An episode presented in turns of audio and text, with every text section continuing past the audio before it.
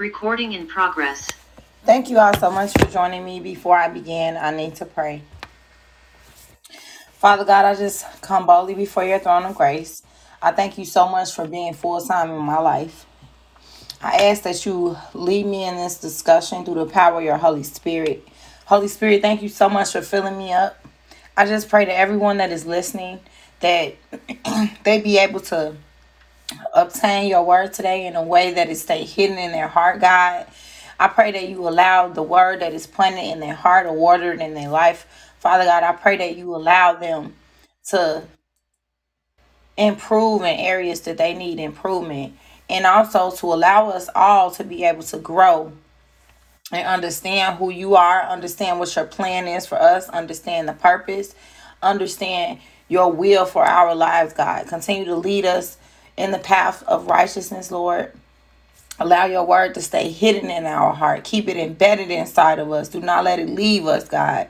Let us always crave for more. Crave for more you, crave for more your plans for us because everything you want for us is for our good. So allow us to accept the things that you show us. Allow us to accept the things that you want us to learn from, God in Jesus' name. But most importantly, Father, we just ask that you allow your will to be done, not our will, not anyone else's will, but yours. In the name of Jesus Christ, it is sealed in your blood. Amen. Thank you all so much for joining me today on Lost Life and Health. Let's talk about it. So today, I am going to be continuing in the discussion of women's health.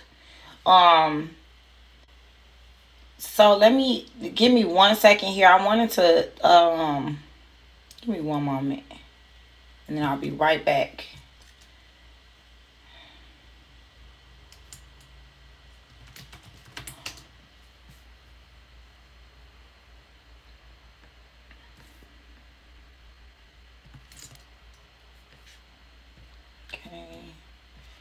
I just needed to make sure I had posted everywhere that I needed to.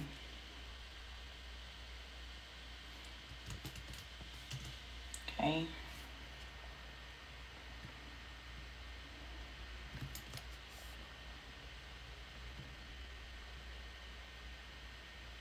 Okay. There you have it. Okay. So today I wanted to start off with just, you know, just being thankful, right? We need to understand that God wants us to be thankful for the things that we do have.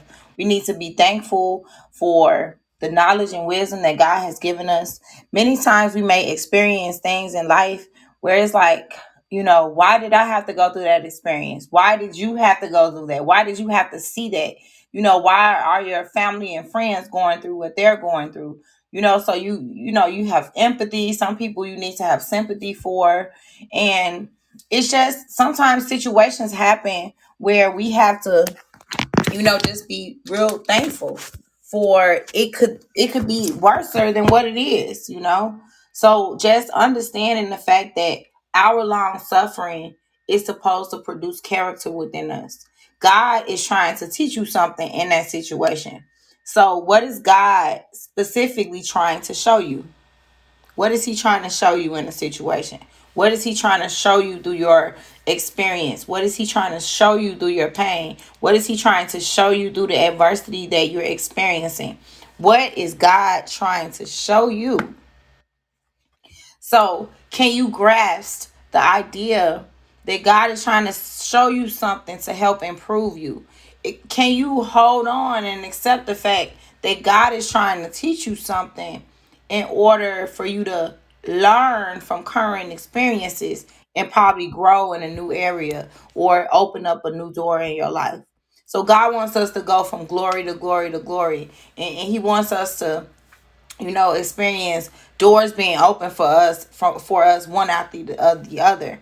And so I, I just think that it's so important for us as children of God to make sure that we're just staying diligent in our prayers, that we are that we are being good, you know, stewardships of the things that God has allowed us to be.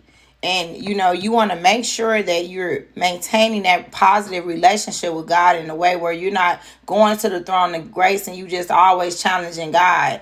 You know you challenging god about this and you challenging god well why this and why did this have to happen? It's like it's time for you to grow up at a level of maturity for you to understand that god is allowing things to happen to help you grow it's meant to help you grow. Situations occur, experiences take place, uh, you know, adversities happen, and it is a way to teach us to over become overcomers.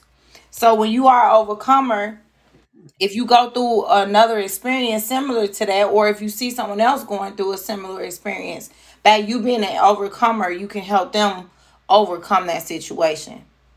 So the way that you do that is you you you endure long suffering through your adversities, through your problems, you know, and then after you've learned and after you've um, matured in that area, now you can move forward.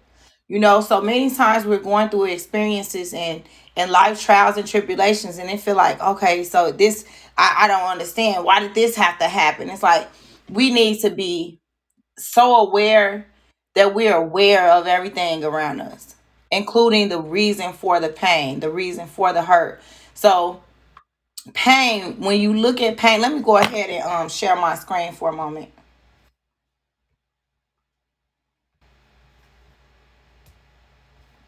Okay, here we go.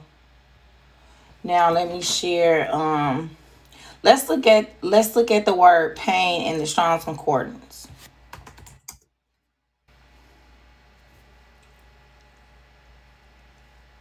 So the word pain is actually mentioned in the Bible 24 times. Okay. And um, so the Strong's Concordance, and I know I say this almost every day because I'm always looking on the Strong's Concordance, but the Strong's Concordance is basically um, a way for us to dive deeper into a word study of the Bible. And so um, the Strong's Concordance provides us with a Hebrew translation translated over into English um, so the Bible is written in the Old Testament and the New Testament. The Old Testament is written in the Hebrew scrolls, and the New Testament is written in Greek. And so the first five chapters of the Bible, which is Genesis, Exodus, Leviticus, Numbers, Deuteronomy, those five books in the Bible are considered the law. That's considered the Torah of the Bible. It tells you everything about the law in the Bible. Um, the Ten Commandments in, is in Exodus 20. So, and it gives a lot of other different things that's pertaining to the law of um, what God wants for us. So, in the New Testament, it is written in Greek. And so you find the Gospels, which is Matthew, Mark, Luke, and John, in the New Testament. Those are the four Gospels. And so when you're analyzing the Bible and you want to understand, okay, so God, if you look at the word God, God is mentioned many times in the Bible. So for instance, let's look up the word God, for instance. So the word God is mentioned in the Bible 3,893 times. So that's how many Bible verses that actually contains the word God in there. So it's 3,893. And so you look on on all of these here, you have several different. There are so many different names of God, right? There about 79 different names here that I'm just looking at over here, um, where they're talking about the original words of God. So the first word, word is Elohim um that that means god but it's god's in the ordinary sense but specifically used in the plural thus especially with the article of the supreme god. It can be occasionally occasionally applied by the way of difference to magistrates and sometimes as a superlative or angels exceeding exceeding gods right? So we see that elohim that's what the elohim means. Um so now we see uh jehovah right? And so this is uh Strong's number 3068. Um it's actually 033 I'm sorry, 03068. Um, but you're gonna denote the zero because you don't have to actually look at the number in front of um uh the uh zero. You don't have to include that. So you denote the number zero. And so Jehovah, it means self-existent or external. It means Jehovah, Jewish national name of God, Jehovah, the Lord. And so you can also compare these uh Strong's numbers to uh 3050 and also 3069. And so what this means is that there are 79 different meanings and 79 different names to God. And so um, it is mentioned 3,893 times in the Bible. And so it's basically is interpreted from the Hebrew and also from the Greek, which is in the New Testament. And it's so important to be able to understand that the Hebrew scrolls is going to define the word or the name God as something different than what the Greek describes it as, okay? And so it's so important for us as believers in Christ to be able to understand that we should be looking at the Strong's Concordance when we want to dive deeper into the Word of God. And so going back to the original um the original word that I wanted to talk about was pain. And so um here here is the word pain is mentioned in the Bible 24 on at 24 different 24 different instances when the word pain was mentioned in the Bible. So we see it starts at the book of Job and it ends in Micah. Um, so let's see how many different names. So we see 11 different names for the word pain. All right.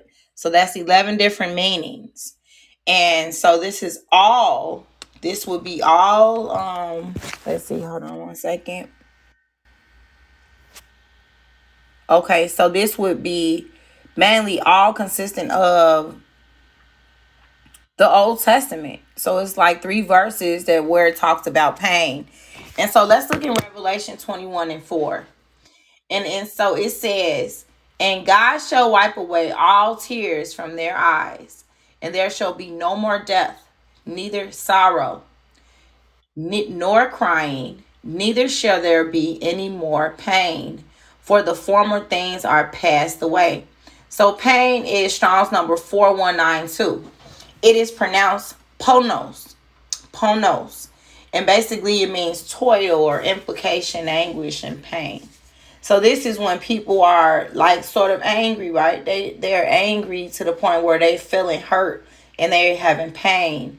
So that's what this word means, ponos. It's Strong's number 4192.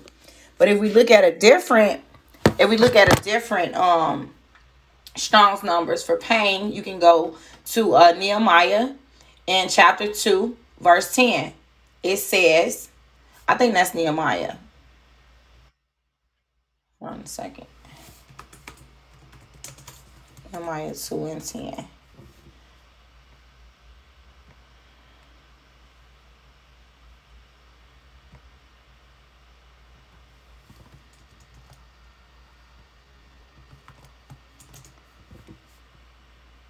So no, it's not. It's, it's Nahum, um, chapter two, verse ten. And so we're gonna go there. And so we see there at um in chapter two, verse ten, it says, "She is empty and void and waste, and the heart melted, and the knees smite together, and much pain is in all her loins." and the faces of them all gather blackness. So this is Strong's number 2479, which is a feminine word. Um, and it is pronounced kokaklo, kokaklo, or kokaklo law, kokakla law. I think it's pronounced kokaklo. Let me see how you pronounce this word. I'm trying to pronounce it and sound like I'm pronouncing it right.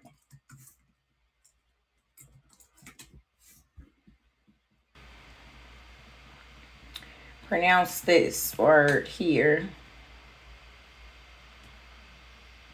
It's K. I think it's pronounced Kokaklo Law. Kokaklo Law or something like that. Maybe it's pronounced that way.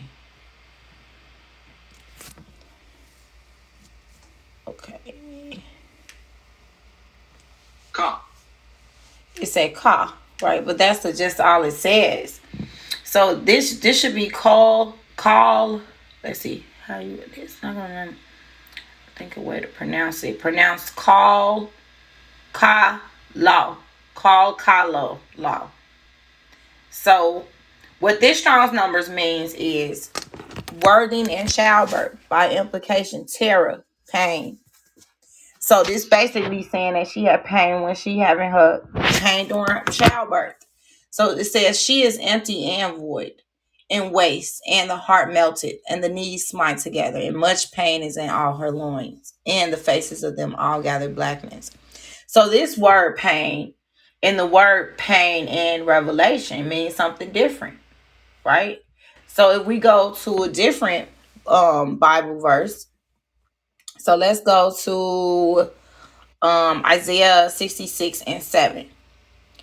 Um it says before she traveled travailed, before she travailed, she brought forth be her before her pain came, she was delivered of a man child.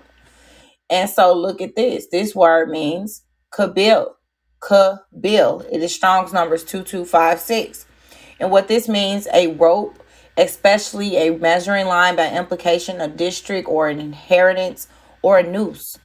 Figuratively, a company as if tied together, also a throw. Um, ruin, band, coast, company, court, country, destruction, line, um, portion, region. So we see that the word pain here means something different than it does in the other two scriptures, right? So it's so important to be able to understand that the word pain in Isaiah 66 and 7 and the word pain in uh Nahum um chapter uh 2 verse 10 and also in the book of Revelation 21 and 4 means something completely different. Okay, so even though the Bible mentions the word pain in 24 different instances, it means something different entirely in 11 of those different verses. So the word pain has 11 different meanings. And so that's what we can gather from that. So it's so important to be able to make sure that you're not just looking at the word of God and say, okay, well, this is just pain and this is all it means. So the pain in Revelation, it is basically um pain to the point where you're angry. Toil, that's anger type of pain. The pain in the home is the pain that is like during um uh childbirth. Right? This is great terror and terror type of pain. It's so, so much.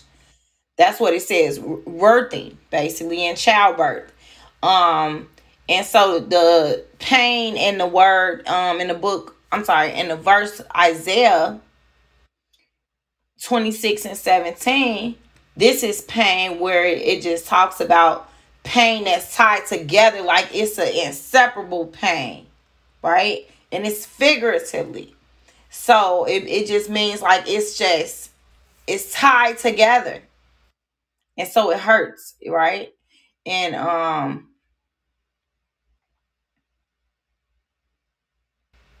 So you have to just understand that the Bible is so significant. The Bible is so significant that it has so many different definitions and terms of the language that's being interpreted. So you have over a hundred different scholars who actually can in- interpret the Hebrew scrolls into the Strong's Concordance and also the Greek into the Strong's Concordance. And then that way we can get the English understanding of what those words mean. And so going back to the main reason why I wanted to talk about pain was because a lot of times when you're going through pain in life, whether that be emotional, whether that be physical, whether that is psychological pain, a lot of times people don't know what psychological pain is. It's just like when your head hurts so bad because you can't stop thinking about these problems and your mind just constantly, constantly pondering and thinking about those type of things, right? And so that is what psychological pain is. And so it's so it's so it's crucial actually for you to be able to see what God is trying to show you Whether that be the anguish type of pain that you're experiencing, whether that be like some pain where it's it's feel like you un- inseparable to this person the, to the point where you're tied to a situation. And A lot of times, people are tied to contracts. They are tied to investments. They are in, uh, tied in marriages, right? Where there's infidelity, there is um abuse, um emotional, physical, verbal abuse. There is um a lot of different things that that are going on where people feel like they're tied to these type of situations.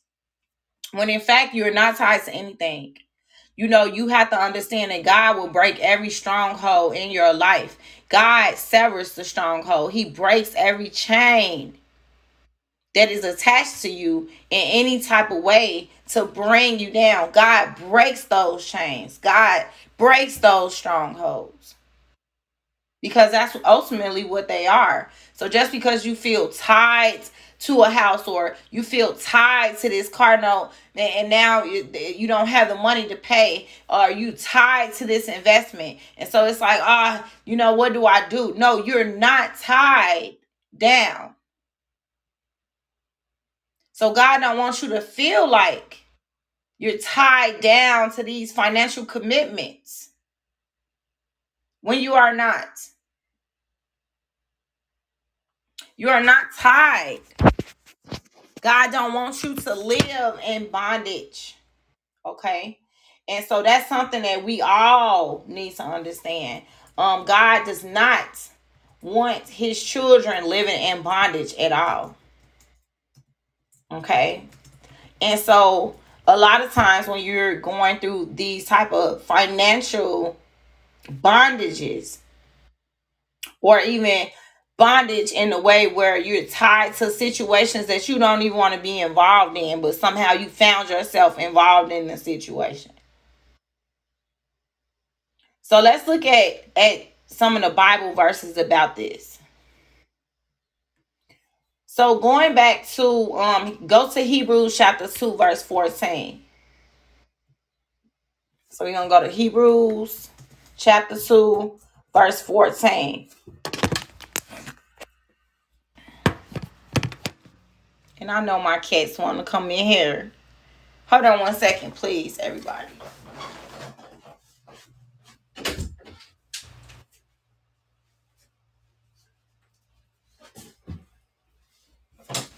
I just had to let my open my door just in case my cats wanted to come in because I had to have them leave out because they'll be crawling on everything. So go to uh Hebrews chapter 2 verse 14. It says, Since the children have flesh and blood, he too shared in their humanity, so that by his death he might break the power of him who holds the power of death. That is the devil. So, what we see here is that um, what we see here is that the devil held the power of death. So through the death, through the death of through the crucifixion and the sacrificial death of Jesus. So when Jesus died, he sacrificed himself on the cross. And so what he did was when he died, Satan held the keys to death. So let's look let's look at this full chapter here. Okay. Maybe I'll just look at this. Let's just read the whole chapter. Hebrews chapter 2. So that that way you all can gain a clear understanding of what's happening And then we can talk about how this pertains and correlates, directly relates to women's health. Okay. So Hebrews chapter 2. It says we must pay the most careful attention, therefore, to what we have heard so that we do not drift away. For since the message spoken through angels was binding, and every violation and disobedience received its punishment. Pay attention to what is being said here. Every violation and disobedience received its punishment. since the this is in verse 2 for since the message spoken through the angels was binding when angels spoke it was binding Woo, God just God just gave me a revelation on this. Thank you, Holy Spirit. Holy Spirit is so good. So when the angel spoke, every single violation of when a person was being disobedient, they received punishment. So in verse 3, how shall we escape if we ignore so great a salvation? Listen to the salvation. Okay. This salvation, which was first announced by the Lord, was confirmed to us by those who heard him. God also testified to it by signs, wonders, and various miracles, and by gifts of the Holy Spirit distributed according to his will. Pay attention to this. How can you escape salvation?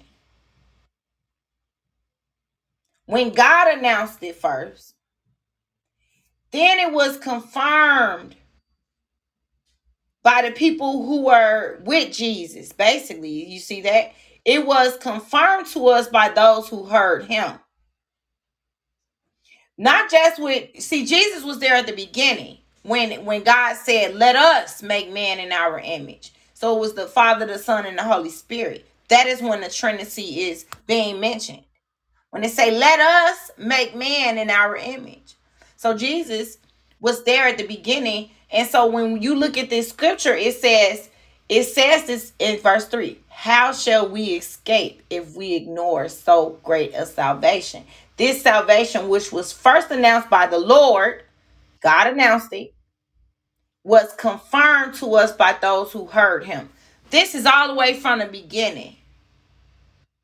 This is confirmed to us through Moses, through Noah, through Abraham. All of this has been confirmed to us. God spoke to who? Abraham. God spoke to who? Moses. God spoke to who? Adam. God spoke to who? Eve. God spoke to who? Joseph. God spoke to who? God was speaking. So it was confirmed to us that those who heard him. So people that said it that you know they don't believe in God, if you go to Roman, Romans 1 and 20, which I was already talking about this the other day, I talked about Romans 1 and 20. And so this is another scripture that correlates with Romans 1 and 20. But for the sake of the new people that have joined the podcast, Romans 1 and 20 says, For since the creation of the world, God's invisible qualities, his eternal power, and divine nature have been clearly seen being understood from what has been made so that people are without excuse. So, if you look at our, our archaeology, the Bible is comprised of archaeology. The Bible has history. You have so many people giving an account to the record of events that took place when Jesus was walking here on earth.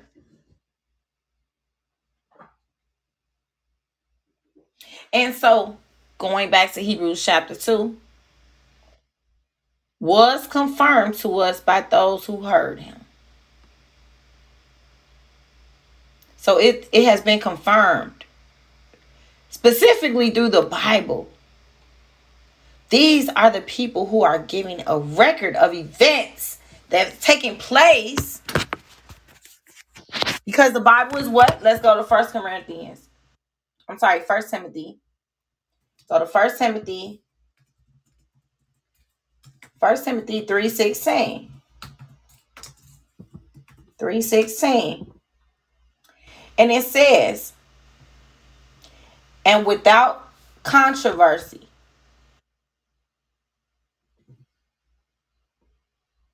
Oh well, uh, it says, and without controversy, great is the mystery of godliness.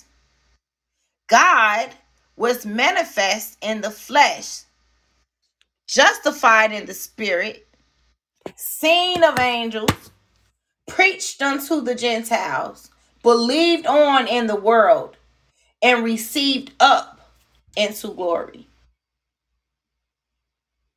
This is First Timothy 3 16. So this is without controversy. God is already saying in Hebrews Hebrews 2 that how can you escape and ignore salvation? When it was first announced by the Lord and it was confirmed by those who heard him.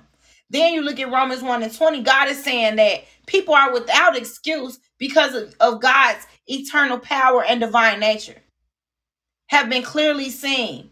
So this is saying for the whole world to be able to see it.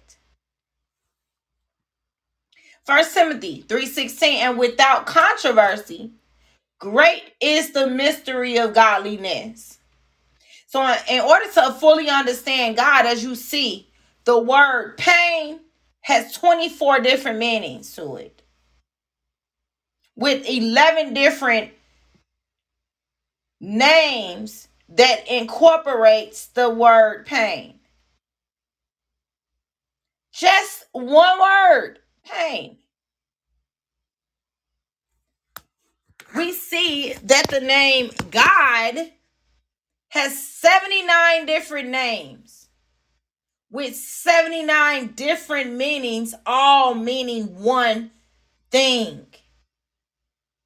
With the word being mentioned over 3,893 times in the Bible. So, First Timothy 3 and 16, and without controversy, great is the mystery of godliness. It's no, it's no, oh, let me try to figure this out. Oh, let, let's try to figure out the people that have the Holy Spirit. They're all saying similar things, but they're all quite different. They're unpredictable. AI technology can't figure that out. No algorithm can figure out the power of the Holy Spirit. You can't buy the Holy Spirit. You can't tamper with the Holy Spirit. You can't anticipate what the Holy Spirit will do next. You have to be equipped with the Holy Spirit. You have to be a part of the body of Christ in order to know what the Holy Spirit will do. In order to know where the Holy Spirit is leading you. That can't that can't be bought with physical funds. It can't be interfered with with artificial intelligence. That was bought with the blood of Jesus when Jesus Christ died on the cross. He what what happened? Going back to the scripture, going back to Hebrews 2. Let's finish reading on in this. So so we see that salvation was announced by the Lord. It was confirmed to us by those who had heard him. So God also testified to it by signs, wonders, various miracles, and by the gifts of the Holy Spirit distributed according to his will. So we see that God gives us the Holy Spirit and so we have gifts of the Spirit when we accept the Holy Spirit. Because everyone isn't equipped with gifts of the Holy Spirit. The Holy Spirit this uh, distributes the gifts to people. And I can tell you right now, it's based on your willingness to accept God. It's based on your willingness to listen to the Holy Spirit. I can definitively say that because I'm equipped with the Holy Spirit. So when the Holy Spirit, it, yes, He gave the Jesus Christ resurrected, and on the day of Pentecost, he gave us the Holy Spirit. He gave his apostles and the, the- everyone there with the they was equipped with the Holy Ghost. That's because they believe, they accepted God. You think the religious Pharisees got equipped with the Holy Spirit? They the ones that crucified Jesus. They went around trying to tell everybody to stop preaching. Stop preaching this resurrection. Stop preaching about Jesus resurrecting. So you think that they got equipped with the Holy Spirit? Absolutely not. No, they did not. And I know it's it's it's kind of like sometimes when you think about what the truth is, it's hard for people to accept what the truth is when they're not used to accepting the truth. So if you already been equipped with accepting the truth, acknowledging the truth, I like the truth, I embrace the real, I like honesty. Come on, give it to me real. Be honest about it. Tell the truth about it. So you are already accustomed to that type of lifestyle. You're accustomed to that type of living. So when you hear something that's truthful, it's not going to bother you. It's not going to rub you the wrong way because you're not the type of person that go to work and sit up there and gossip and talk about people. You're not used to being in that environment where it is not uh where it's false that's being uh said all the time. False ideologies, lies that's being spread. Those type of things is not going to entice you to be in those type of environments when you are accustomed to being around people that speak the truth. It says in the Bible that like how can darkness live with light? It can't. So you have to understand that truth don't want to live in no darkness. The truth don't want to be people that like the truth don't want to be around people that lie all the time. It's like, woo, what? Wait, what did you say? Like you just had a quality that just like made me, oh no, I don't want to be around that. Okay. What, what if if a person is honest and they like being truthful, that means that they thorough, they're out probably most likely outspoken and bold too, because you have certain qualities that are attached to being honest. So you have a just say your quality is you like honesty. So you have an attribute of honesty, including boldness, including being outspoken, including being authentic, including being thorough, and include all of these things is attached to the truth. So you have to understand that your mental health, your mental health can impact your, you know, like, like your physical health. So if you are around somebody who is a liar, what accompanies lies? You're gonna be around deceit. It's most likely gonna end up with slander. Somebody gonna also uh be gossiping. They're gonna be uh what else? Be jealous. It could lead to jealousy. Guess what? It could lead to envy. It could lead to hatred. All of those things is starting from what? A lie. A lie. Because people that embrace now now have everybody had lied before, probably most likely, yeah. You lied when you were a kid. Oh no, I didn't do that. My sister did that. She ate it. I did it. So that's just the truth. Like if you're not think, come on out. Let's let's be true, real saints of God. Okay. So that means like be be honest and be real with yourself. I don't have I shouldn't have to explain every single thing because we all have fallen short of the glory of God. You know what you like to do on a consistent basis, right? Like if you like eating chicken, I'm gonna eat chicken consistently because I like eating chicken. So I'll eat chicken every day. I might eat some chicken wings, then some chicken breast the next day, or I might eat some Jamaican jerk chicken or some barbecue chicken the following day, and then some spicy Cajun chicken. Maybe I might eat some baked chicken. But when for me liking chicken, I'm going to eat chicken on a regular basis. This is consistent because that's a pattern that I like doing. I like eating chicken. So if I like you know, um, going shopping, then I'm gonna go shopping. But that's not something that I like doing. So I don't like wasteful spending. I'm not gonna go and spend my last money on a pair of shoes. I probably will buy me a pair of shoes now. Um, I bought a couple pair of shoes this year. So now I'm I'm I'm finding myself to get more and more disciplined earlier this year I was struggling with getting rid of some stuff. But I, have had most of my things, my my material clothes and shoes for a very long time. So when it comes to wasteful spending, I don't want to do that. If I have money, I'm gonna pay my pay a bill. I don't need to get my hair done. I'm gonna learn how to do my own hair.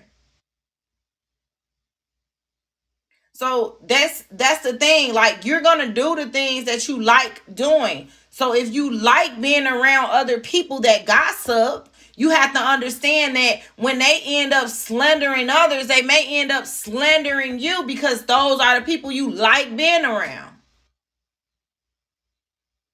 Just like you like going to, to the store or you like going to, you know, um, you, you like going out to eat and you like going to eat steak. So you don't eat shrimp, but you like eating steak. Okay. That's something you're going to buy when you go to the store because that's what you like. So the things that you like, you're to have a pattern. These are to be patterns of behaviors. So your pattern of behavior with being around truthful and honest people, what do it does it show in your life? See, because you are the one who would know what's going on in your life better than anyone else. So, do you find yourself enjoying the company of people that are honest and, and truthful? Or do you find yourself getting in entanglements all the time? Do you find yourself always being involved in slander and other conversations about other people and their problems and all of these different things. Because this has a lot to do with your mental health. And it's just not women's health, it is women's health, but it's mental health. Because the things that you do are also affecting your members of your household. Like, for instance, I know that well, I don't like watching too much television and I don't like listening to secular music. So if you know my kids are at home and they're cutting on certain music, I'm like, okay, look, you know, we have to learn how to coexist in the house together. You know, because if you're gonna be listening to that music, I don't want to hear it. So that means you have to respect me and I'm gonna respect you. So we have to we have to have a level of respect in the house. Even though, you know, we we as parents we think that because our kids are minors that they don't have an input. They do have an input. So, oh, they not paying no bills. They ain't got no input. That's not the way that we should be communicating with our children. We should be communicating with them. I like communicating with my kids. So it's so important to be able to understand, okay, so why are you feeling this way? Well, what is going on? Talk to me. You know, why do you have to listen to the music that loud? So anything outside of the norm, anything outside of the norm of your regular routine or your regular patterns of behavior is abnormal. I'm going to say it again. Cause when I say this to my kids, sometimes it go over their head. so anything outside of your normal regular routine or normal pattern of behavior is considered abnormal behavior. So if I know my child has got it has this music blown up so loud, what's going on today with you, son? What's talk to me? So all I'm trying to what I'm trying to say here is that yes, you're going to be going through things in life. Yes, you're going to have friends, but it's about the things that you like doing. If you are a truthful person, you're going to have a consistency of being around people that are very truthful. Because those are the things you like if you are a person that likes being around gossip and slander and keeping up chaos. And you know you just messy. Whether you want to admit it or not you messy. So you have to acknowledge so if i if i was to wake up and i say i want to change something in my life am i messy? Well let's think about it. Do i get my phone? Do my phone ring a lot? Uh, and people involving me in a mess?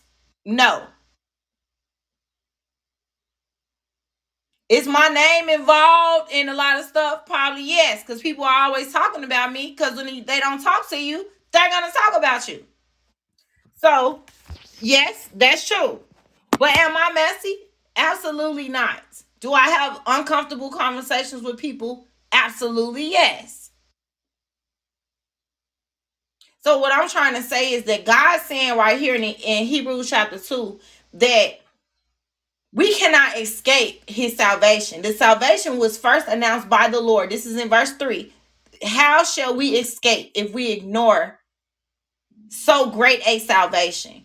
This salvation, which was first announced by the Lord, so it was first announced by God, then it was confirmed by those who heard him. Then God has testified to it by signs, wonders, and various miracles, and by the gifts of the Holy Spirit distributed according to his will. So, like as I said, everyone isn't going to be equipped with the Holy Spirit. Why? Because everyone isn't want to everyone isn't going to want to listen to what the voice of the Holy Spirit is saying. The Holy Spirit may be telling you, you know what? Do not argue and have a fight about that. And then you're going to go right ahead and you're going to go have a fight about it.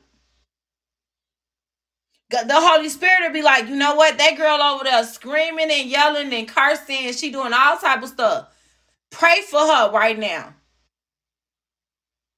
See, and, and you probably wondering, like, well, why would the Holy Spirit tell you to pray about pray about that?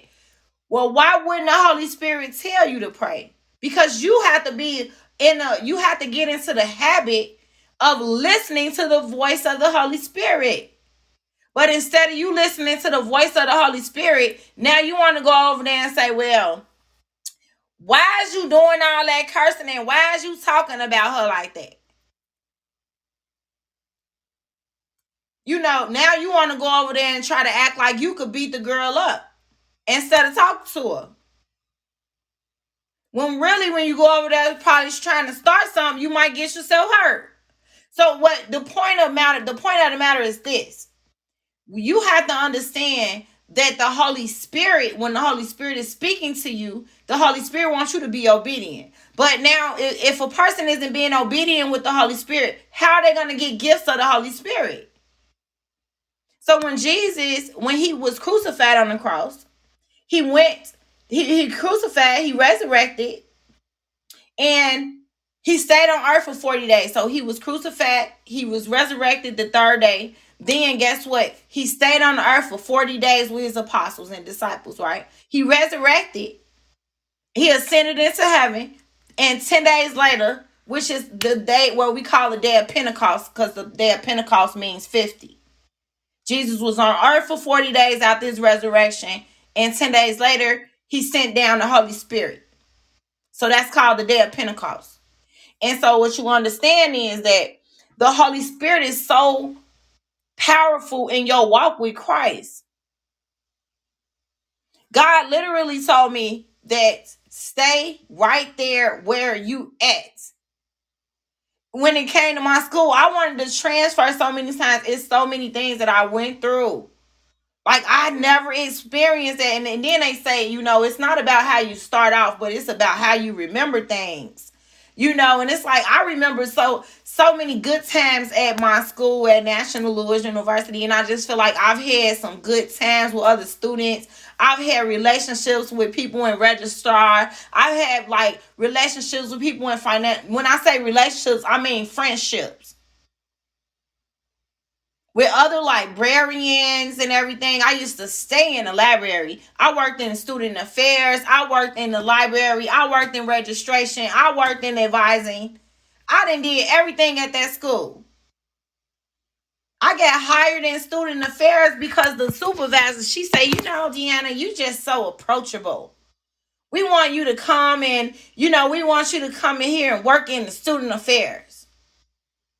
But student affairs kind of had me doing too much work.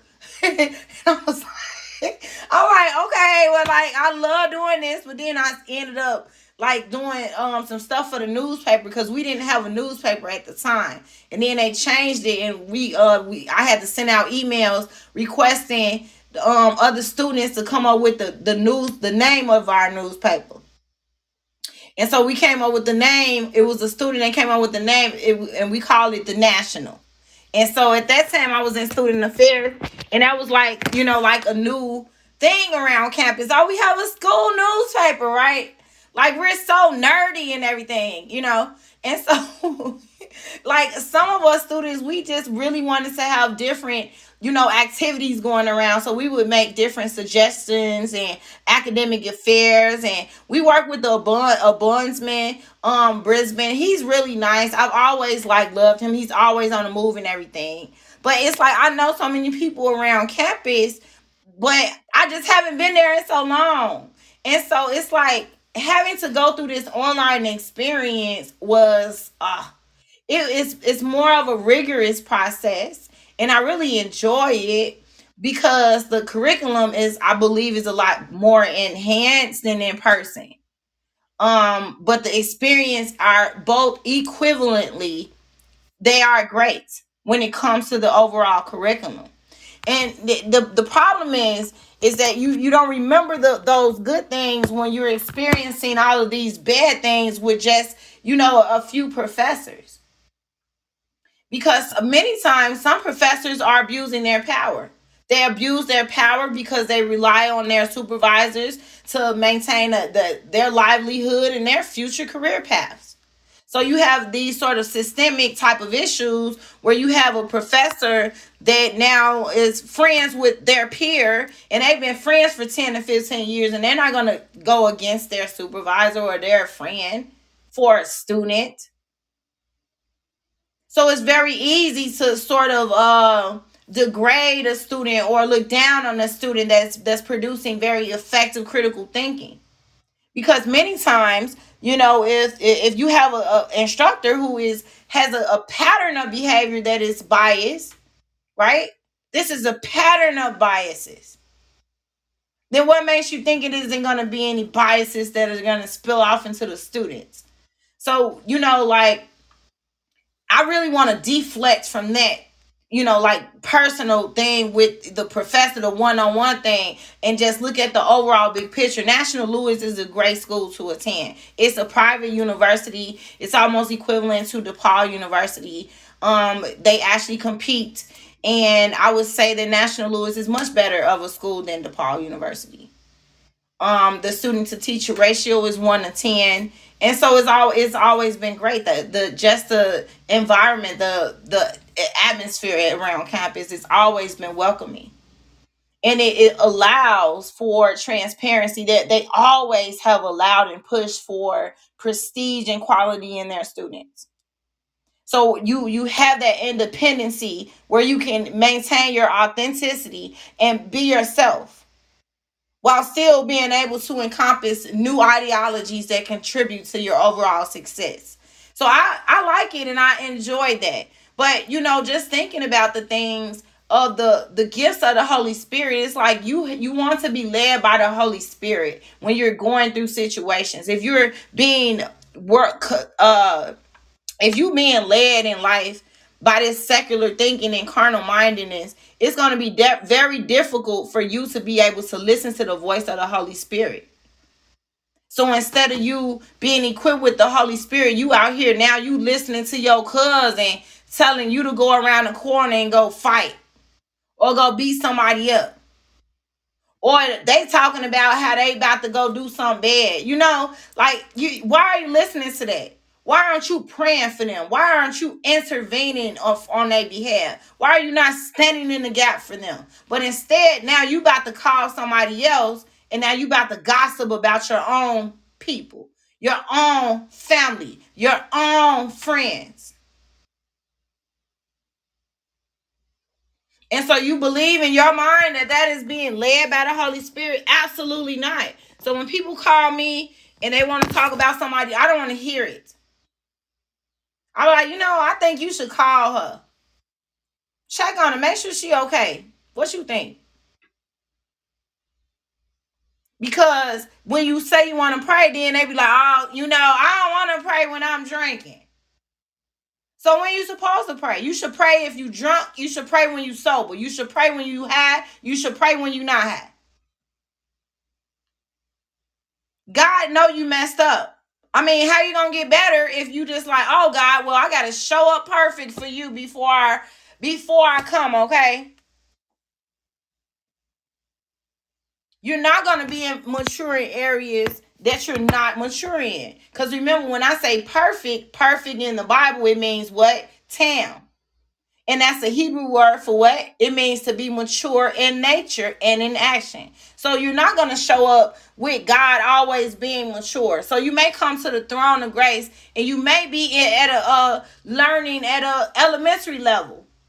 You're learning spiritually at an elementary level when you should be a full grown adult, mature in your walk with Christ. But instead of you being mature, you so focused on the bad things, you can't even give God praise about five good things that he has done for your life. Can you talk about five good things about what God has done for you? I know I can. I'm thankful to, to, to, be here to be able to fulfill the purpose and plan and will of God since I waited so long. Since Jesus Christ died on the cross for me, now it's time for me to live for Him. I'm so glad that my kids pray to God and that they believe in God and now they could depend on them. I feel blessed to be able to send a message and say, hey, be encouraged, be uplifted, keep your head up. God got you. Don't forget, don't forget to include God in your choices and decisions. I'm so glad that when I go outside, I can still encourage people that I come in contact with and inspire them because you just might be the only encouragement that they see or that they have heard. So I'm glad that I could be an inspiration in other people's life. And, and the fifth thing, I'm just glad to be able to talk to God. That's the most important thing, even though I'm mentioning it last. That's the most important. Because if I don't have anything in this world, long as I have a relationship with God and a communication, if I couldn't speak, I'll talk to God in my mind because I know he's still going to lead me exactly where I need to be. So if God tell you to get up, move, and this is where I want you to go, that's what you got to do. You got to get up, move, and that's where you got to go. So we supposed to say yes to God, yes to his will, yes to his plan, yes to his purpose, yes to God. Yes to however he wants you to say it. Yes to whenever he wants you to say it. But in, instead of you doing that, and you sitting up here, you calling on people before you call on God, that means you depend on those people more than you rely on God. So don't expect your circumstances to be different. Don't expect you to overcome the situation when you calling on people before you call on your creator. You sitting up here gossiping about people. You going now you're gonna go tell them all of your business because you mad at your husband or you mad. You mad, so you're gonna tell everybody your business. Instead of you getting on your knees and praying and talking to God and taking your problems to the throne of grace. That's what God wants you to do. But how can the Holy Spirit equip you if you're not being that way? You're not equipping, you're not even accepting what the Holy Spirit is saying to you. And you keep wondering why you're having all these problems in your life. Nothing is by coincidence. Everything, everything is done for the good of the purpose of them who love God and those that are called according to his, his will. So moving forward into verse 5, Hebrews chapter 2, verse 5. It is not to angels that he has subjected the world to, about which we are speaking, but there is a place where someone has testified. What is mankind that you are mindful of them? A son of man that you care for him.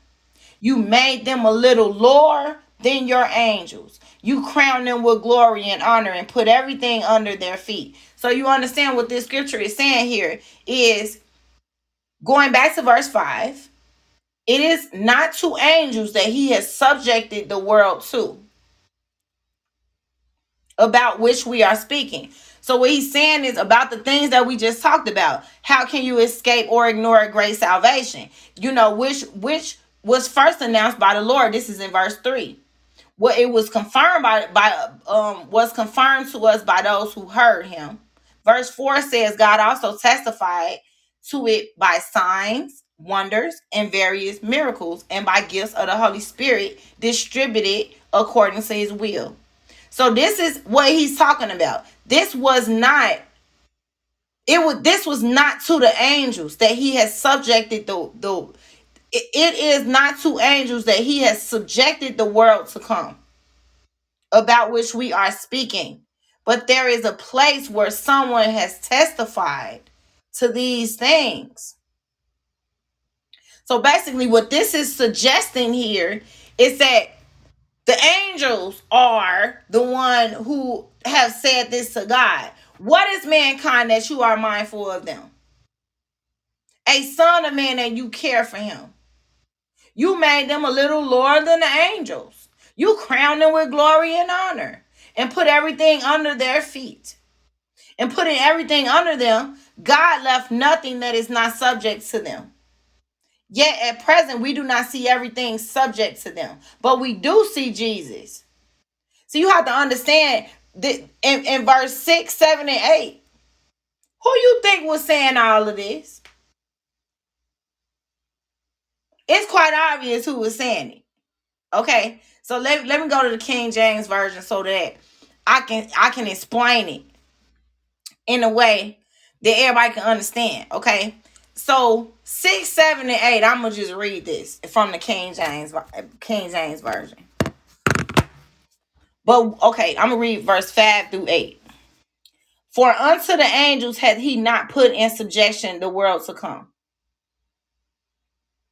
So he didn't he didn't create the world for the angels. whereof we speak. You understand? So God is not God is not saying all this stuff for the angels. He's he said, who you think he's saying it to us? His creation, us. It isn't for the angels. Okay? So what he's confirming here is that he didn't he did not make the world is not meant for the angels. Okay, in verse 6 it says, But one in certain place testified He's saying that someone has said, has testified to this. You understand? Someone is testifying to this.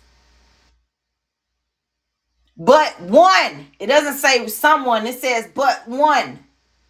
So this is one referencing and who angel we were just talking about angels. So that would be one angel in a certain place testify, saying, What is man that thou art mindful of him, or the son of man that thou thou visited him? Well, this sound like the devil, okay, is talking to God, saying, Look, why is you why is you so mindful of man? Why are you caring about man for? Or even the son of man that you visit him. See, because Jesus, when he got crucified, what you think happened? He resurrected. Jesus was 100% man, 100% God.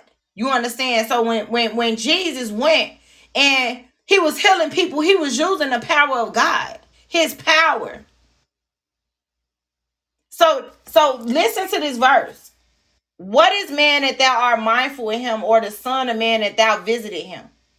Thou thou madest him a little lower than the angels. Thou crownest him with glory and honor, and didst set him over the works of thy hands. Thou hast put all things in subjection under his feet. For in that he put all in subjection under him. He left nothing that is not put under him. But now we see not yet all things put under him. You understand that? So let me go back to the NIV version. So basically, what this is saying is yes, one did, one did talk about this. One testified to it. That's right. So what what is mankind that you are so mindful of them? And the son of man that you care for him? You made them a little lower than the angels, and you crowned them with glory and honor and put everything under their feet. So, in putting everything under them, God left nothing that is not subject to him. Yet at present, we do not see everything subject to him. But we do see Jesus, who is made lower than the angels for a little while, now crowned with glory and honor because he suffered death, so that by the grace of God, he might taste death for everyone. Now we talk about our God, Jesus. We're talking about, you know, like this this one who was who was speaking about these things in verse 6, 7, and 8. Talking about Jesus. Like you hating on Jesus. You sit here hating on mankind. Hating on man. Why you mad for mankind? And the son of man that you care about him. That's like the enemy all the time. Why you care about her? Why you being there for her? That's why I'm, I, I feel like I'm telling you, I'm I know for a fact that see God just revealed things to me and I'll be feeling good about it because let me explain something to you. When Job was being tested and he lost everything, he fell to the ground, shaved his head. Then what what he fell to the ground, shaved his head, and praised God. You know, after he lost everything. And the reason why is because, see, the enemy was doing what? Bargaining over Job's soul. Well, the only reason why he praising you is because you blessed him with everything. Take it all away, and he gonna curse you. It's the same way with what you think is going on in your life. Oh yeah, well just just let them get this and let them have this. They gonna forget about who you is. Instead of praying to you, they gonna call their friends. The devil is still going outside the gates of heaven, bargaining with God over your soul. So what do you think? Did that sound like God? You know, like did, this is the enemy talking at this point. What is mankind that you are mindful of him?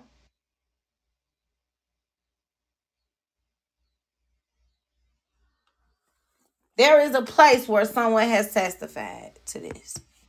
You understand? So in verse 9, but but we do see Jesus. This is in verse 9, who was made lower than the angels for a little while now crowned with glory and honor, and because he suffered death, so that by the grace of God he might taste death for everyone. So instead of us having to go through spiritual death, Jesus did it for us.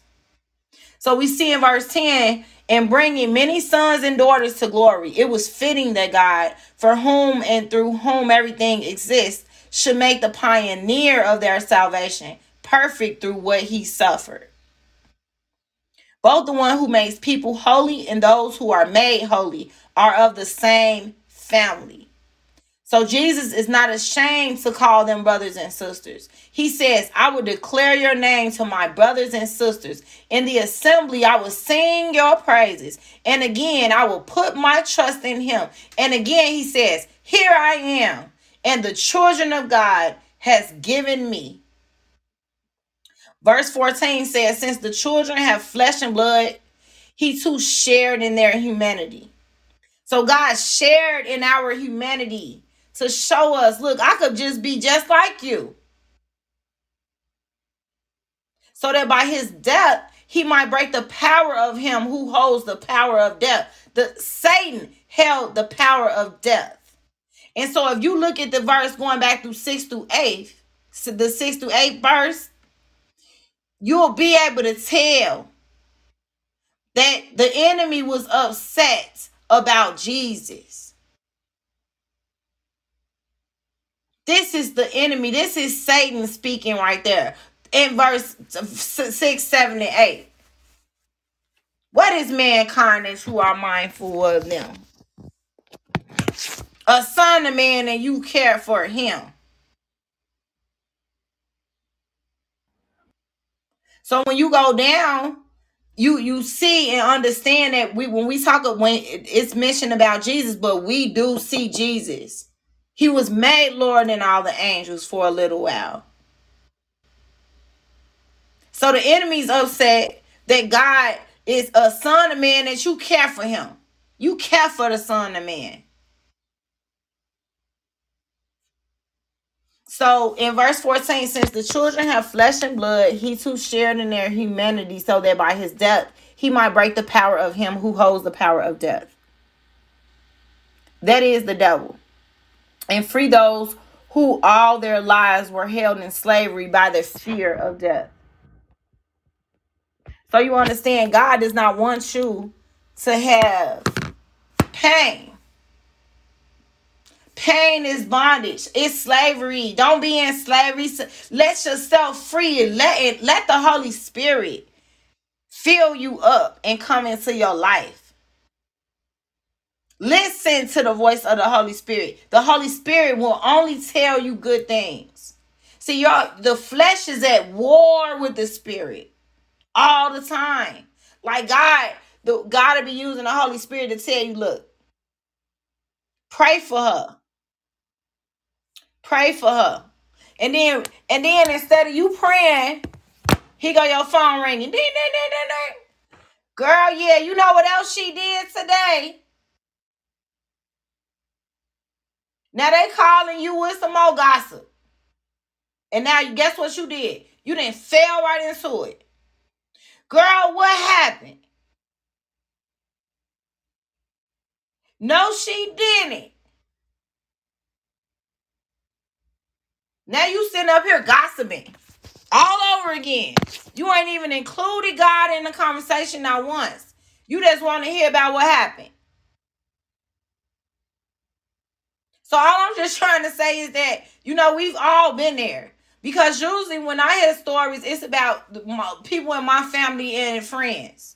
Everybody want to tell me something about everybody,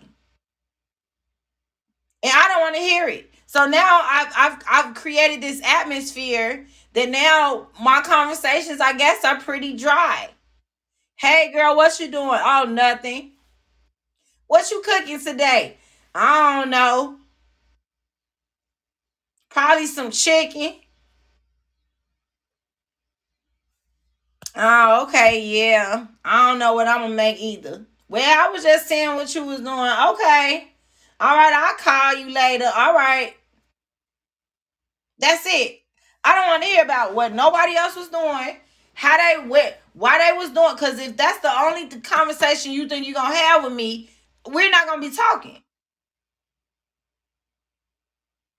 Now, if you want to talk about somebody and pray for for them, that's fine. And then you want to tell me you don't want to pray, you don't, you just don't feel it. You gonna call me back? Then I don't want to hear nothing else that you have to say, because we have to get into the habit of praying for people.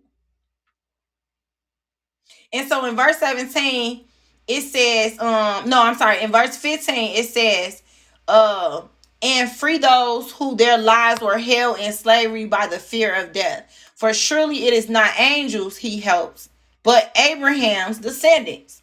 For this reason, he had to be made like them, fully human in every way, in order that he might become a merciful and faithful high priest in service to God, and that he might make atonement for the sins of the people, because he himself suffered when he was tempted, but he was able to help those who are being tempted. You see? So, yes, God was tempted. God could have used his power to overthrow Satan, but he didn't. Then people was, oh, if you're the son of man, save yourself. Save yourself.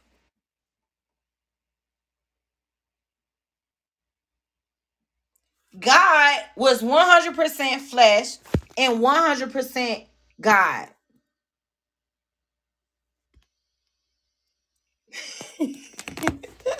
so that is just so funny. Somebody somebody send me a message say, I'm just waiting for you to say, uh, on my mama, Joe. On my mama, you gotta pray, Joe. On my mama. that is so funny. Nah, look. No, we all have to pray. For real, we have to pray. All right, that's just it.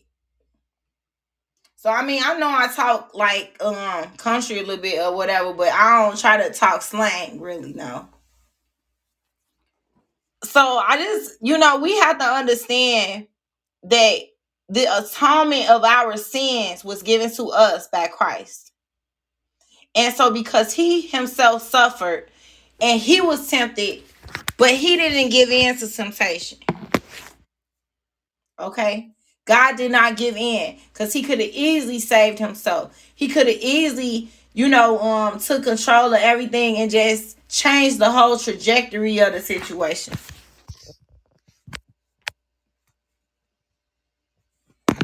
So, um, that's funny though. So I wanted to just, you know, sort of shift back focus on to um trusting in God so you have to understand when you're going through these problems and this pain and you know you having like this emotional pain, emotional struggle that you're going through, and you feel like people don't understand you and nobody cares, and you know, you feel like you all alone out here all by yourself. You don't feel like anyone's there to support you every time you turn around and something else going on. Understand that God is there. What is God trying to tell you in your adversity, in your problem, in your experience of this pain that you're feeling. See, I don't think the Holy Spirit is saying, call your cousins. Just, you know, just just call them. Just call them. They're not going to be able to solve your problems. But you can solve it together if you could pray together. But if you know that you're in a in a weak stage of your life and they're they're gonna, you know, draw for that, and basically they're not gonna be able to provide you with any solutions because they're thinking on a secular perspective as well. How are you gonna move forward? So you need to call on God more than you call on people.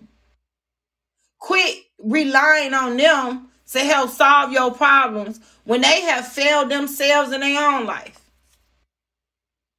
People will fail you. They fail you, they fail themselves. So the way that you work this out is you have to include God in your choices and your decisions. Hear the voice of the Holy Spirit. Say, God, come into my heart. I want my I want to be able to hear your voice. Make my ears sensitive to the voice of your Holy Spirit. Get on you, your knees and cry out to God. God will hear you. He will answer you. Quit calling on people more than you call on God. And then you expect something different to be di- you know, something great to happen in your life. In order to get different results, you have to make a different decision.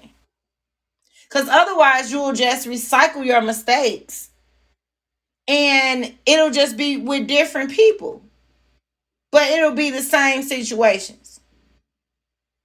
That's causing you this same emotional distress and, and, despair and hopelessness and all of these different adversities and all of this pain. Feelings of uncertainty, lack of confidence, lack of self esteem.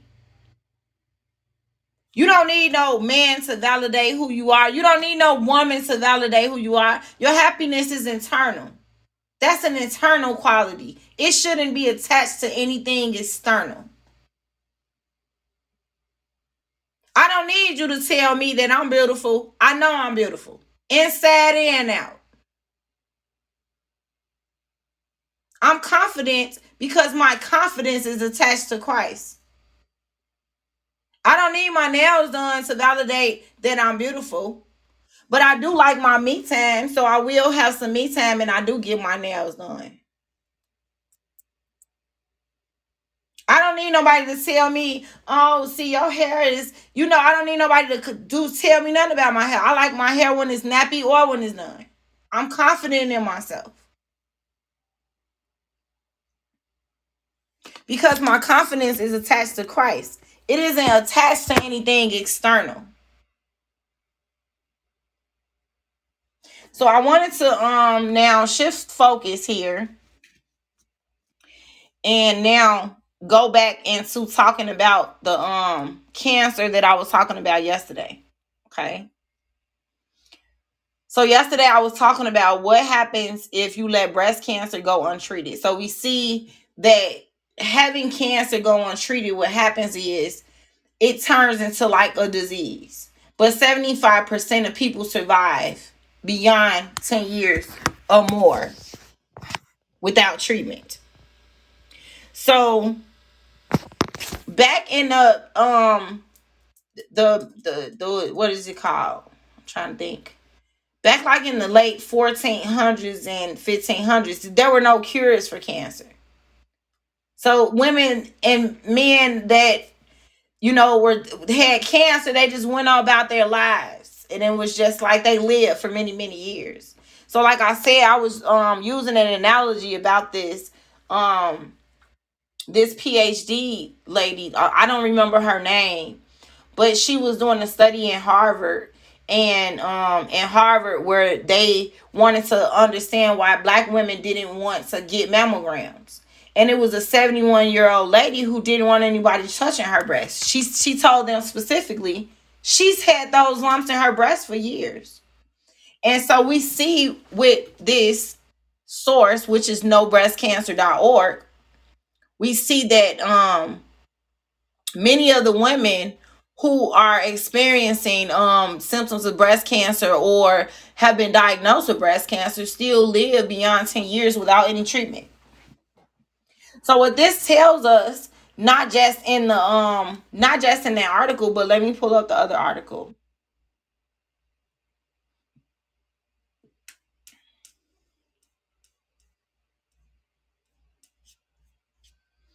So what this tells us is that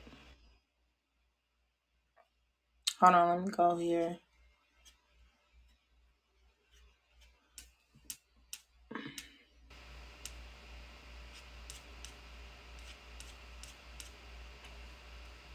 Okay, here we go. And we also see that in the um hold on, why is it I don't know why is it doing this. We see that it's also 80% of um older patients who had been um who had incidences of like breast lumps in their breasts that were benign that 80% of those patients between the ages of 55 and 69 had a, a dramatic drop in breast um disorders. 80% of them. So older women with benign disorders of the breast were more likely to have had a previous benign finding at biopsy or aspiration than younger patients. And so what this means is that women between the ages of 55 and 69 in layman's terms is saying that Yeah, they had lumps when they was young, but it ain't mean nothing. It didn't mean anything. They were all benign. Okay? And so um so breast cancer if it is untreated, it can become a fatal disease. But many women survive with it being left untreated. So this also depends on what you choose to believe when there is little to no data on the issue according to the Journal of Oncology. So that's what I wanted to look at um the Journal of Oncology here.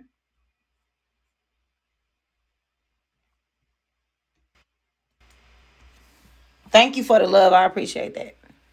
So the Journal of Clinical Oncology they have an article which was published by um, Jennifer K. Plichta et al. So there are several different authors. So when you see the word et al, it just means that it has multiple authors. It has more than um, two authors. Okay. And so that's what et al means. And so when you look at survival among patients, this article is, is titled Survival Among Patients with Untreated Metastatic Breast Cancer. And so what this was what the background of this um is basically saying that treatment for metastatic breast cancer or MBC it have significantly improved survival for patients who receive treatment. Yet data describing the prognosis for untreated patients is lacking. Do you uh, did you just hear that? There is so many people in this world that have been going untreated for cancer. And they have been surviving. Ding, ding, ding, ding, ding, ding, ding. Okay.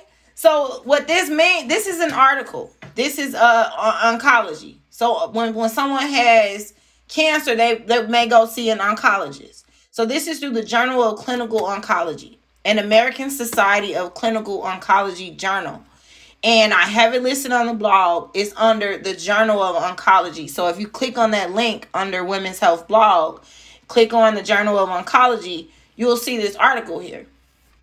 And so people are going untreated. And what does it say? Describing the prognosis for untreated patients is lacking.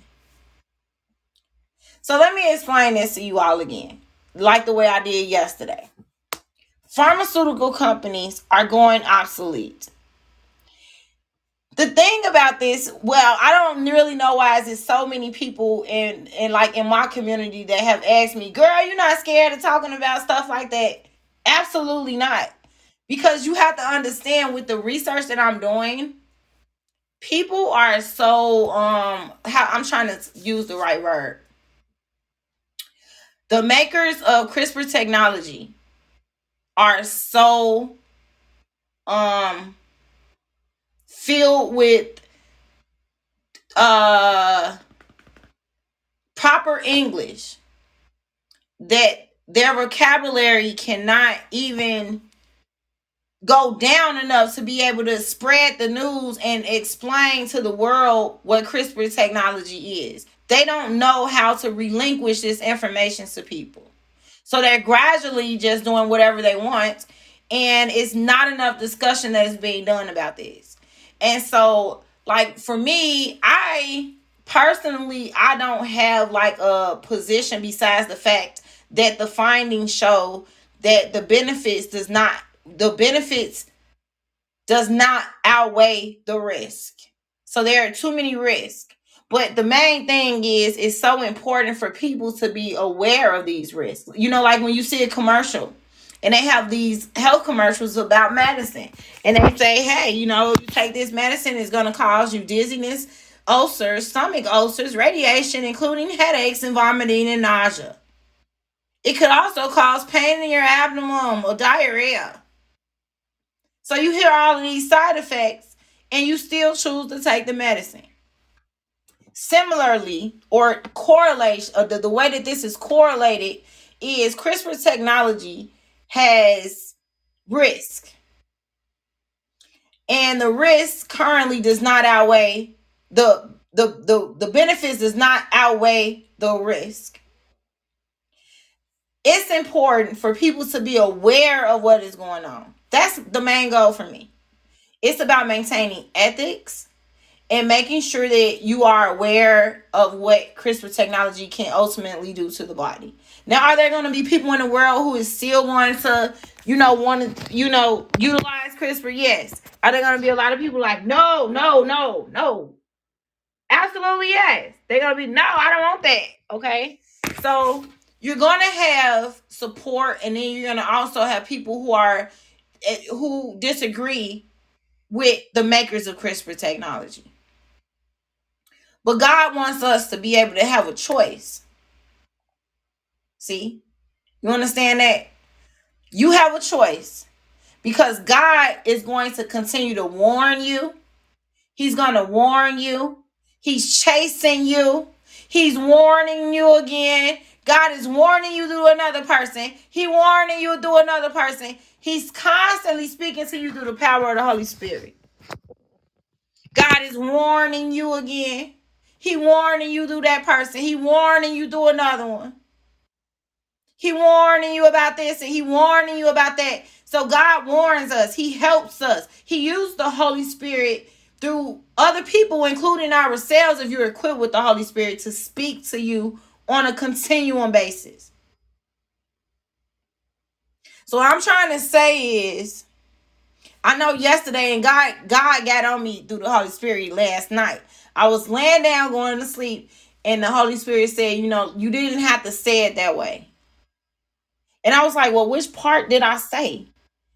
And so the Holy Spirit said, When you said that, well, what you do with your body has nothing to do with me. When I said that yesterday. And so I just wanted to apologize about saying that. I want to say that I really did not mean to say it in that tone or that way. I did not mean to say, okay, well, whatever you do with your body is just you. It's just due to legality reasons. I don't want to be responsible if you're taking apricot seeds and you're taking the wrong dosage. Your your body mass index can play a key role on the amount of apricot seeds that you're taking. So say for instance, if you're a very petite person and you're taking um 15 apricot kernels all at once for your first time, that isn't something that you want to do. You want to start out, usually people start out taking them gradually. So they'll take like maybe two or three and then increase it like three to five, five to six, six to six to eight, six to nine, from nine to 10. They gradually increase it. They don't take it all at once like that. So I can't necessarily say if this is okay for you to take. I don't know what other medication that you're taking. I don't know. Um you know so i don't know that. I'm not your primary care physician which is why i said that i didn't want to be you know responsible with giving you medical advice because i can't do that. Legally i can't. And so it's important for everyone to seek the advice of your primary care physician. And if they if they're telling you, you know, don't take apricot kernels because of the vitamin B17. Well, I posted, I believe that I posted the reviews for apricot kernels. Um, because I did when I posted the article of the um, herbal medicine versus uh, traditional medicine. So it's so important for you all to just know that if you're going to go on this journey with living a healthy lifestyle, we see from this article that there are patients that go untreated and there is a lack of evidence, a lack of research on these patients. They are surviving. Okay, so there the, let's finish reading. Therefore, we sought to assess the survival outcomes of patients with de novo MBC who did not receive treatment. So MBC is the metastat, uh, metastatic breast cancer. So I'm, when you hear me say MBC, that's what it's pertaining to. So basically, what it says is that the adults with this um, MBC at diagnosis were selected, and um, they were selected between 2010 and 2016. And so they use uh, stratified based on receipt of treatment So it looks like they use a stratified sampling. That's really good. I wanted I wanted to use that in my research too. Um, so basically they that they had people that were treated, they received at least one treatment, and people that were untreated received no treatments. And so the differences between the patient groups were tested using the um, chi-square test. So the chi-square test is for categorical uh, variables, and the t-test for continuous variables. Um, and all it basically means is that is they have um variables that continue on. It's just it's continuous. So overall, the survival was estimated using the Kaplan-Meier method for the overall cohort and stratified by select patient and or disease characteristics. That's really good. So uh basically they had a random sample. Out of the random sample of people, just say they took just say they took well actually they had 50,000 53,000 people. So they so let's say out of the 53,000 people, they literally had 500,000. So out of 500,000 patients, they analyzed 200,000. So they randomly selected 2,000. I'm just giving this, I'm just throwing out a number here because I'm trying to explain what stratified sampling is. So you, you have 500,000 patients. Then all of a sudden it's broken down into 200,000. So they randomly select patients it could be based off upon the disease characteristics is this is the way that they say that they selected the patients so they selected them based off upon their disease. So just say they selected an additional 200000 the 300000 they weren't discarded but they just were not included in the study. And so now they broke that 200000 down to 53000 patients. And so that's basically stratified sampling. It allows you to break down your sampling size further and further and further. And what Stratify does, it allows for the accuracy of uh, it provides more accurate um, findings of your data. Okay, it sort of minimizes results by um, uh, you know in case the results could be have different outliers uh, or but that's that's going into statistics. I was just trying to explain to you all the, the basics. So their sampling size they had more patients than what is actually being spoken about. But what they're doing is analyzing a smaller portion of those patients collectively. And they were able to to basically analyze it with more of accurate with more of a high accuracy of findings right? Because that that's basically what stratified sampling does. And so um they basically did that based off of the disease characteristics of the patients. Okay. And so the results were of the 53,000. Thank you so much for the love. I appreciate that. So out of the 53,240 patients with MBC, the median age was 61. And the majority had a uh, comorbidity score of 81%. Um, so 49,000, which is 92%, received at least one treatment and 42 4200 which is about 7.9% had no documented treatment. So about roughly over 4000 of them. And so the untreated patients were between the ages of 61 and 68 years old. Um patients with untreated mbc were more likely to have triple negative disease and a higher disease burden. So 38% untreated versus 29% treated. So the median unjusted OS in the untreated subgroup was about two and a half months versus 336 months in the treated subgroup. For those who survived at least one month post diagnosis, the median unjusted OS in the untreated subgroup was 6.9 months versus 37.3 in the treated group. So this increased to 18.6 months and 40.3 months for those who survived at least three months post diagnosis. So in the untreated population, the unadjusted varied by breast cancer subtype. So they list the types. And then they said a number of metastatic sites, which was 44.1 months for one site versus 1.8 for two sites. And so they basically have a higher tumor grade and triple negative tumor subtype, while the number of metastatic sites was not associated with survival. So these same findings were also noted when the analysis was limited to those who survived at least one month post diagnosis. The conclusions are patients with de novo MBC who do not receive treatment are more likely to be older and present with comorbid conditions and have clinically aggressive disease.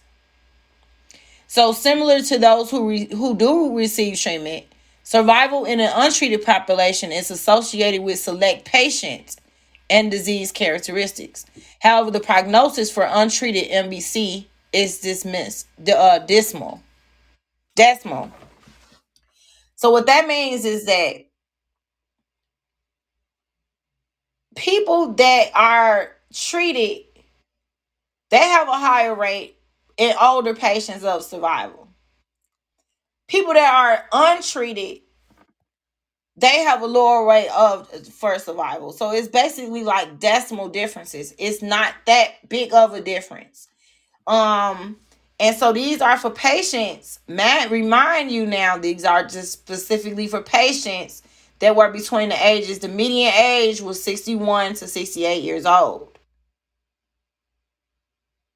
Okay. So you have to consider that. Now, if they were to somebody else needs to do another study, and, and so this this is when it becomes so interesting because if you're not between those ages and you're not suffering from multiple, you know, like diseases or illnesses, that could be a key indicator to influence your survival rate. So, you know, we don't know what other medications is influencing that person's ability to, you know, maintain uh, better health than compared to someone who isn't having other diseases, multiple diseases. So you have to understand that that's what this um, study is saying that people that had aggressive diseases, they had sort of like a um a higher rate of um of treatment. They needed they had treatment. And so, although they lived a little longer, it was decimal compared to the people that were untreated. That's what it means. So that's that's basically what that means. And um, you know, we we want to just look at all of that. You have to take everything into consideration when it's coming to your health. So basically, what I wanted to say was, um, let's see here. So we see that breast cancer, if it is untreated, it becomes a fatal disease. But many women do survive with it being left untreated. And this depends on what you choose to believe when there is little to no data on the issue, according to the Journal of Oncology. However, many women they can survive without treatment forever, whereas some may survive up to five years without treatment. Uh, without treatment, according to nobreastcancer.org. So some people they could just survive however long to like the normal age of uh, you know uh average age of death, which is between 74 72 years old. So the issue right now is that do you support the idea that it can be possible to survive breast cancer without big pharma? So this is what I wanted to to uh to show you all. So here is another article that talks about um big pharma is making $65,000 a minute because they profit soar basically from vaccine monopolies. So you're going to remember that big pharma they need sick people in order to supply them with medicine. The ideology is that is it unethical to be operating these big pharma organizations that rely on sick people without providing them with all of the information that they need in order to have longevity and survival. So you have all of these unethical um implications and risk factors. So the the main thing here is that big pharma is really going obsolete. Okay. Um during COVID, I talked about this already in recent months that during COVID, you have the um CRISPR technology that had invented the data um I'm sorry, the CRISPR diagnostic tool. They also I'm sorry, the COVID diagnostic tool that had was generated from CRISPR technology. Thank you for the love. I appreciate that. So then you also have CRISPR who uh work with Moderna, work with Johnson and John no, not Johnson and Johnson, work with AstraZeneca, work with Pfizer. And CRISPR created all of those vaccines. Literally. And CRISPR it is in the business of cutting and splicing the DNA. So it's not just in humans, but also in livestock and plants as well. When you think about big pharma, big pharma is going to be replaced with CRISPR technology. CRISPR technology is now integrating itself into all of the big pharmaceutical companies. So regular medicine is actually being improvised through the utilization of CRISPR technology. And so you have all of these different things that's happening with CRISPR technology that you need to be aware of. And so medicine as you know it is actually really about to be switched over into the technological um advances utilizing CRISPR technology. So like I said before, if you choose to allow yourself to indulge in these type of you know um medicines that's between you and god the point of the matter is is that the world should be aware of what's happening and so there are too many ethical implications and risk factors that are embarking on the um the civil liberties that should be maintained in society. And so that that is one issue for me. And so um I just want to let you all know that it's so important to understand that cancer is just like any other thing out here where when you get sick you need to just rely on God if you believe in God and like truly believe that God is going to give you the wisdom and knowledge that you need in order to sustain. There is no reason why they have so much talk and discussion about untreated patients with cancer. But there's not any statistics that are really going around about it. Why isn't this prevalent in society with so many people having cancer? I remember prior to uh, 5G technology, we we were talking about actually on one of my other articles, I talked about 5G technology had we have actually went from using 4 to 6 gigahertz of radiology uh, radiation in the water so now that we're using between 60 and 120 gigahertz of radiation in the water to utilize 5G network. And so what that causes is there was an article actually that I have here. I think it was this uh, I'm trying to think about which article it was. I think it was um it yeah, I think that I think it was the one that I talk about um life. Where is the instruction manual? I think that that's the article that is under. So there was a um there was an article that I took from the website that I found where it talked about the FBI had did a study on um radiation and what it did to people. So you all can go back to that article, but um, let's see if I could get to it. I don't think I'm gonna have enough time because we're about to end. I'm already at the two hour mark. So um, so today is Tuesday. I'm closed on Wednesday, but I will see you all tomorrow. I'm not tomorrow. Uh, I'll see you all on Thursday. And so Thursday we could finish up this conversation And remember, if you wanted to suggest a topic, please do go ahead and send me an email. Send me an email to Laws Life Health at suddenchangescorporation.org. Or you can contact me directly at Deanna Watson at suddenchangescorporation.org. Let me go ahead and pray. So, Father God, we just come boldly before your throne of grace. We thank you so much for just allowing us to receive your word today. God, you allow us so much so much of your presence, God. It means so much to us. So we ask that we want more of you. Give us more of you, God. Give us more of understanding you, God. Allow us to have a better relationship with you and allow us to walk in the fulfillment of you, satisfying you, pleasing you, God. And we want to live a life that's favorable in your eyes. So remove barriers and obstacles out of our life and our path that this that have been trying to disallow us from moving forward in our walk with you and in our righteousness, Father God. So we just thank you right now. We give you glory, praise, and honor. And most importantly, we ask that you allow your will to be done in our life.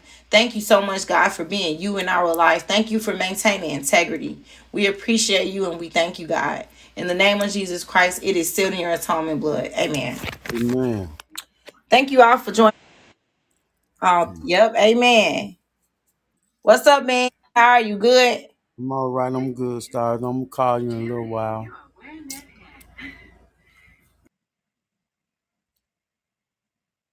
Okay, okay, I hear you. All right now. Well, y'all have a good night. I'll talk to you all on Thursday. Be blessed. Don't forget to be blessed.